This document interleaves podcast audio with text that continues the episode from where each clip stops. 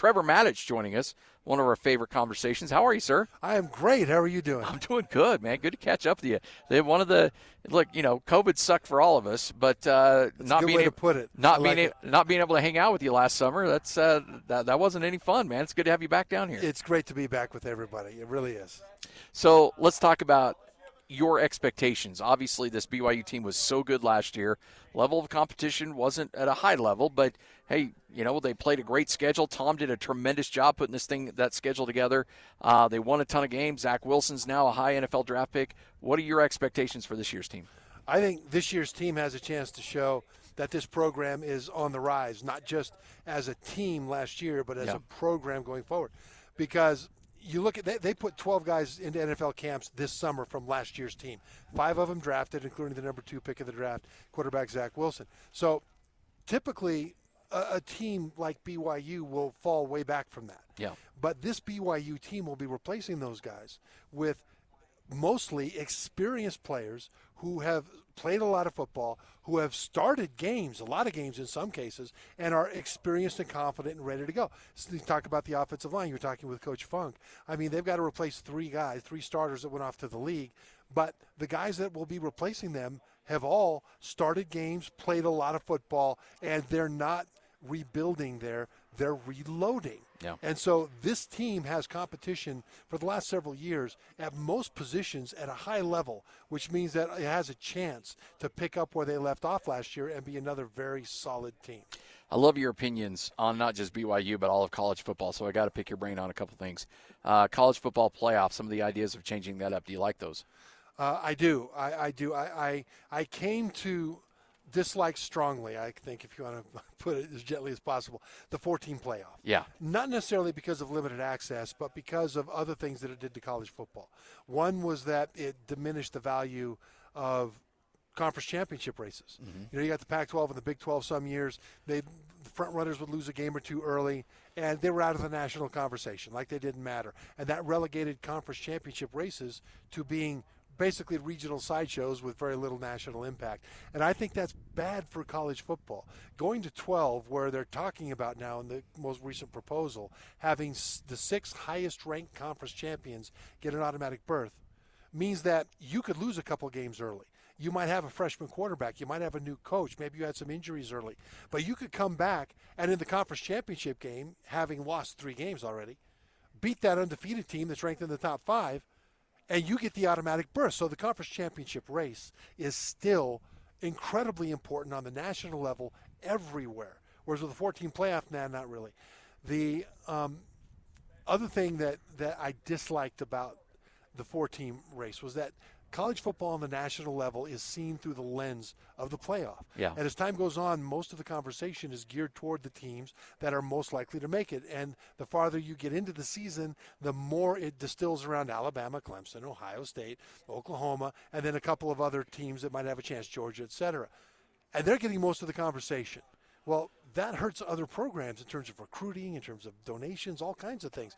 By having 12, you have a lot of teams that in November will have a chance to get into that playoff with an at-large bid, and I think that they'll be in the conversation. And it's better for college football to have more cross-pollination that way, all across every region of the sport.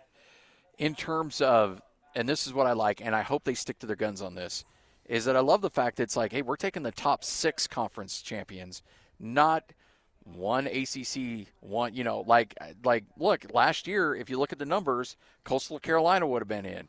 Um, Cincinnati, would have been in. Yeah. The Pac-12 would not have gotten an automatic bid. Now, I'm sure you know out of the top 12, maybe another team sneaks in, but that's not a given at this point. I'd like the fact that there's still some uncertainty, and the G5 access or BYU's access is still greatly increased. All you got to do is break into that top 12. and it, it makes the recruiting pitch more powerful at more places. Yes. Because a lot of schools that are top 15 programs, for example, wouldn't be able to realistically say, "Yeah, we have a good chance to make the playoff." Right? Like if you're the ACC, you've got to get you've got to get over the Clemson hump, right? Yeah. So it's just not. But now they'll be able to make that pitch. More schools will be able to have meet the goals of more recruits to have a chance at getting into the playoff, a chance at winning the national championship. And that's a, a real important thing that I think is important to consider.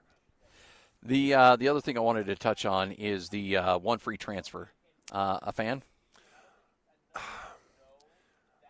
Yeah, because I have to be. Because I have to be. I'm with you. Yeah, it's like it's like compensating players, right? Yeah. You know, now we've got this name, image, and likeness thing going. We don't know exactly what it will look like, but you know, we're moving towards the players being able to get some compensation in some ways.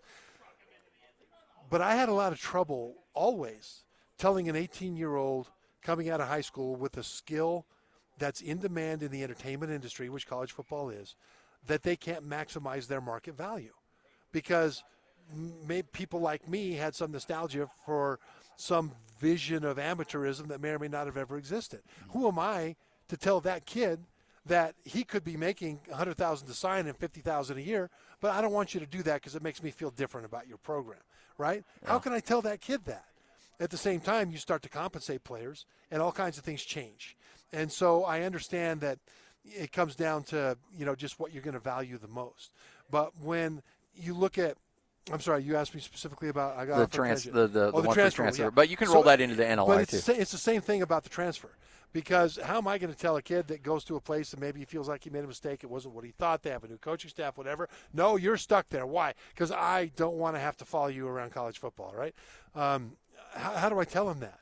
Now I get it that it'll cause lots of problems, lots of problems, because you'll have a lot of players that'll tell coaches, "Hey, you play me more, or I'm going to transfer. Yeah. I'm gone." Right? So now, how does that affect things? Uh, it affects the way roster management does, all kinds of new problems and issues for coaches.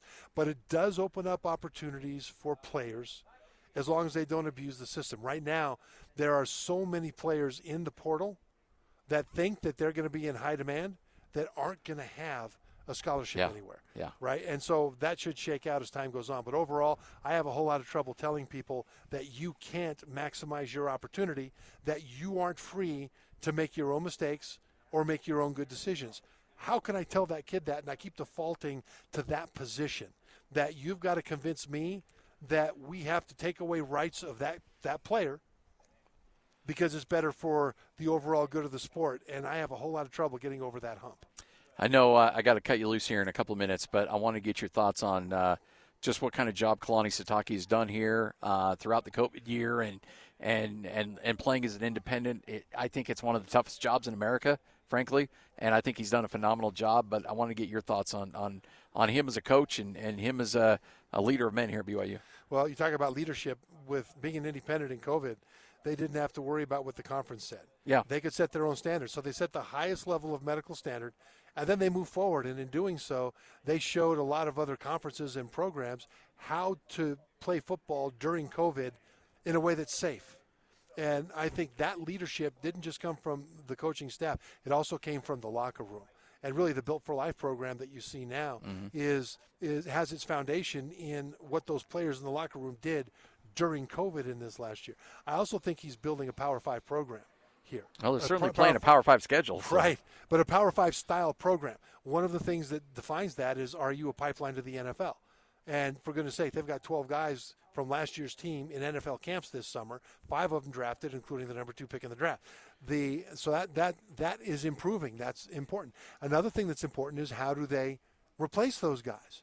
And typically, a, a school that recruits kind of like BYU will have a big drop off.